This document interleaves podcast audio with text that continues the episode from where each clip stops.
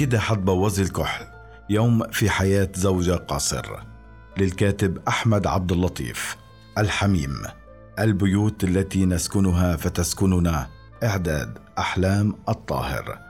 لا يصير البيت بيتك إلا حين تتحرك فيه في المنام.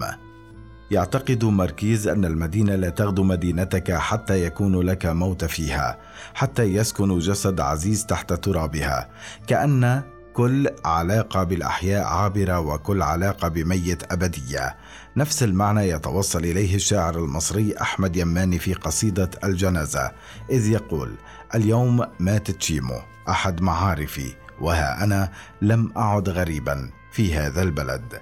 بالمثل بيتك الوحيد هو البيت الذي تحلم به.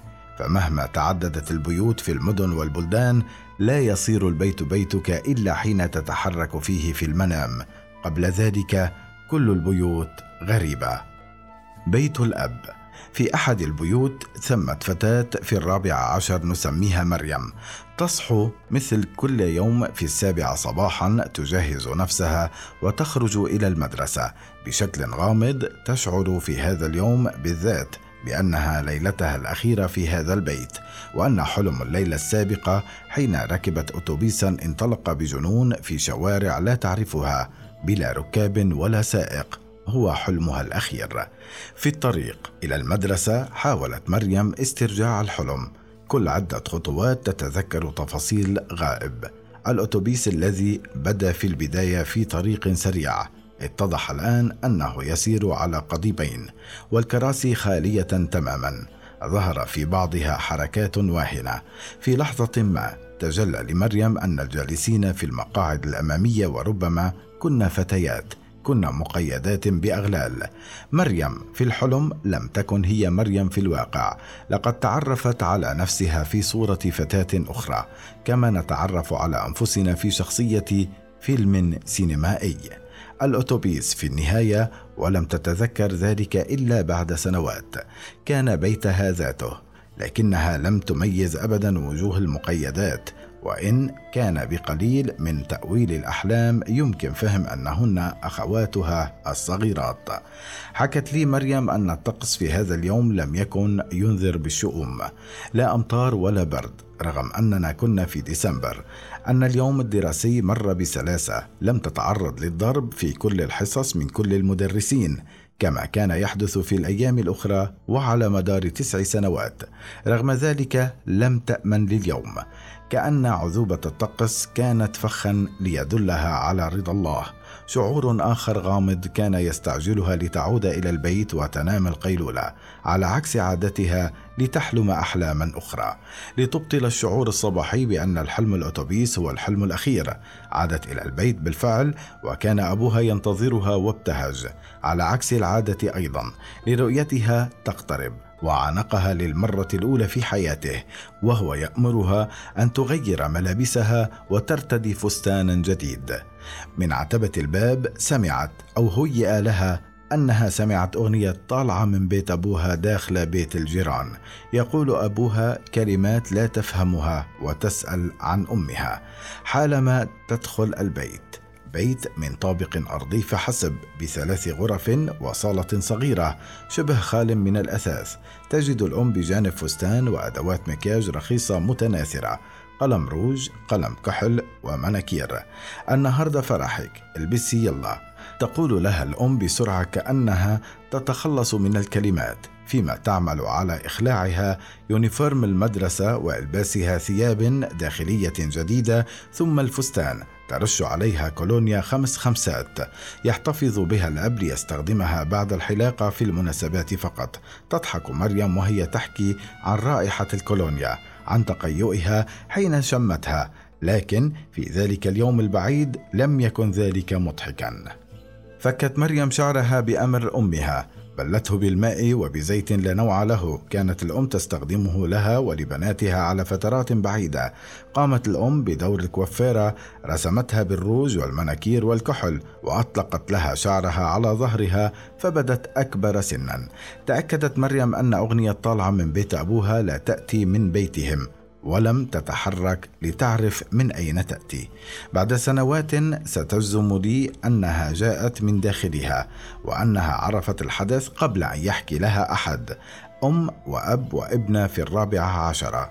خرجوا من بيت فقير متداع ليتجهوا إلى بيت مجاور على بعد 200 متر أو أقل بيت أكثر ثراء. مشيد من الطوب الفرعوني واسع له حديقة نساؤه جميلات ورجاله بهائم.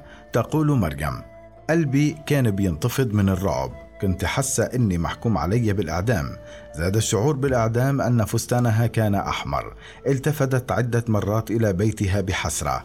في وداع أخير تعثرت في خطواتها. نظرت إلى أمها مستجدية. وانتبهت الأم أن الإبن ستبكي فحذرتها كده حتبوظ الكحل. بيت وسيطة زواج القاصرات. في البيت الثاني بيت الجيران بيت وسيطة زواج القاصرات. كانت الصالة وحدها أكبر من مساحة بيتها وبيوت أقاربها المجاورين لها وكان الأثاث موزع على ثلاث قطع ملونة. كل لون يمثل منطقة مستقلة عن الأخرى. لم يلقوا الترحيب ولا الابتسامة. ثلاث أخوات في أعمار متدرجة كن جالسات في الصالون المذهب. قامت الصغيرة منهن وأمرت الأب بالدخول فيما تفحصت الأختان مريم من الأعلى إلى الأسفل. على باب البيت خلعوا الشباشب وساروا على سجاد أحمر أو متداخل الألوان. أشارت الأخت الكبرى لمريم لتجلس هنا حيث قطع الأثاث الحمراء الداكنة فيما جلس الأب والأم معهن. بعد دقائق ظهر رجل ربما في أواخر الخمسينيات أو أوائل الستينيات لم تعرف جنسيته. فهمت أنه عربي فحسب. في الدقائق الفاصلة شردت مريم في البيت. لم تحبه ولم تكرهه تقول. استغربته. كأنه بيتنا هو البيت أو دا له اسم تاني. تحدث معها الرجل الغريب. لم تفهم لهجته. حاولت الحديث بالمصرية. فهمت قليلا وجاوبت على أسئلته. من آن لآخر كانت تنظر إلى أبويها كأنهما آخر ما يتبقى من البيت لكنهما أعطياها ظهريهما وانهمكا في حديث طويل لم تكن تسمعه مع الأخت الكبرى المتسلطة والقوية. مد الرجل يده على صدرها الأيسر وقبض عليها لثوان وهي تسمرت في مكانها. كتمثال تؤكد مريم أن قلبها توقف لثوان دون مبالغة وعاد للعمل مرة أخرى تقسم أنها تعيش الآن بمعجزة. ابتسم الرجل وأمرها أن تنهض وتسير أمامه. حينها لم تفهم السبب لكنها فهمت بعد ذلك أنه كان يعاين البضاعة. حين نهضت وقعت. لم تحملها ركبتيها من الخوف. حاولت مرة أخرى وسارت عدة خطوات متعثرة ثم استقامت خطواتها حين تذكرت الأتوبيس. قالت لنفسها إنه كان قاتما جدا وفي لحظة ظنت أنه يشبه هذا البيت والركاب المقيدون هم هؤلاء الجالسون في الصالون المذهب. وصلت خطواتها حتى اقتربت من باب البيت. وانتبهت إلى أنه بوابة حديدية من ضلفتين بزجاج أبيض خشن وانتبهت إلى الجدران المكسوة بلوحات مثل الطفل الباكي والحصان الجامح لم تكن رأت هذه اللوحات من قبل. كانت جدران بيتها خالية إلا من صورة أبيض في أسود لأبيها مرسومة بالفحم. ستعرف بعد سنوات أنها لوحات الطبقة الوسطى. تناديها أمها لتعود وفي عودتها تلمح دموعا في عيني الأم وفي عودتها يرن الجرس فتأمرها صاحبة البيت أن تفتح. رغم وجود خادمة تجد أمامها شابا يحمل دفترا تفهم أنه المأزون رغم أن لا يرتدي زي المأزون. البيت الفقير البيت القبر. الآن. تنضم هي والعريس إلى ركن الصالون المذهب وتصدح في البيت أغنية طالعة من بيت أبوها داخل بيت الجيران. هذه المرة حقيقية بلا لبس. يطلب المأذون بطاقة الأب وجواز سفر الزوج وبطاقة الشهود وهم أصحاب البيت نفسه. يسجل البيانات في دفتره بدون أن يسأل أحدا عن رأيه في الزواج ولا حتى يطلب منها أن تقول له زوجتك نفسي وهذه الطقوس. بعد أن يسجل البيانات يخبر الجالسين أن الزواج تم بحمد الله وأنها الآن حليلته. تسحب الأخت الكبرى المتسلطة كيسا أسودا من حقيبة ظهر بجوارها وتسلمه إلى المأذون. تخرج كيسا أسودا آخرا وتسلمه لأبي مريم. تنطق بالكاد كلمة مبروك. تأمر أبوي أن يرحلا الآن لأن العروس أي مريم ستنتقل مع زوجها إلى بيت الزوجية بعد قليل. لا يسأل أبواها عن مكان بيت الزوجية ولا متى ستعود لرؤية أخواتها الصغار. وتشعر مريم بمغص وينتابها شعور لا تعرف هل هو الرغبة في التقيؤ أم التبرز. شيء هو الغثيان. لكنها حينها لم تعرف اسمه. كان الحمام في عمق البيت. كان غرفة بمساحة غرفتين من بيتهم. كان حماما إفرنجيا وليس بلديا مثل حمامهم الصغير. كان به مناديل شامبوهات وبلسمات حوض وحنفية وكان مضاء. في بيتهم لا شيء إلا الكنيف البلدي والجلوس قرفصاء والاستنجاء بكوز. في بيتهم الحمام معتم بلا حوض له حنفية جانبية ورائحته مقبضة مثل رائحة حمامات الجوامع. جلست مريم على التواليت وشعرت للمرة الأولى في حياتها بالراحة. تلفتت حولها لتفهم الميكانيزم المقعد. فتحت الشطاف قليلا لتكتشف ماذا سيفعل. وشعرت بالماء يخرج بطيئا وممتعا ليطهرها. فتحته أكثر واستمتعت أكثر. كان ماء دافئا وكانت في الشتاء. استغلت مريم الفرصة ووقفت أمام المرآة. مرآة كبيرة فوق الحوض. تبلغ المتر تقريبا. فكرت أن أكبر مرآة رأت فيها وجهها كانت بحجم راحة اليد. تقول مريم لأول مرة في حياتي أشوف نفسي في مراية لحد اللحظة دي ما كنتش أعرف تقاطيعي كويس. مع ذلك لم تحب هذا البيت لم تكرهه أيضا لكنه ظل البيت الغريب وحين تذكرت أنها تزوجت في التو وأنها ستخرج الآن من هذا البيت إلى بيت آخر غريب هربت دموع كبحتها إذ فكرت في كلمة أمها كده حتبوظي الكحل فأطاعت أمها حتى في غيابها مستسلمة. خاضعة تائهة. خرجت مريم مع العريس كأنها كان ينتظرهما سائق بسيارة فارهة. انطلق بهما إلى مدينة لا تعرفها فيما كانت تتأمل الشوارع كوداع أخير.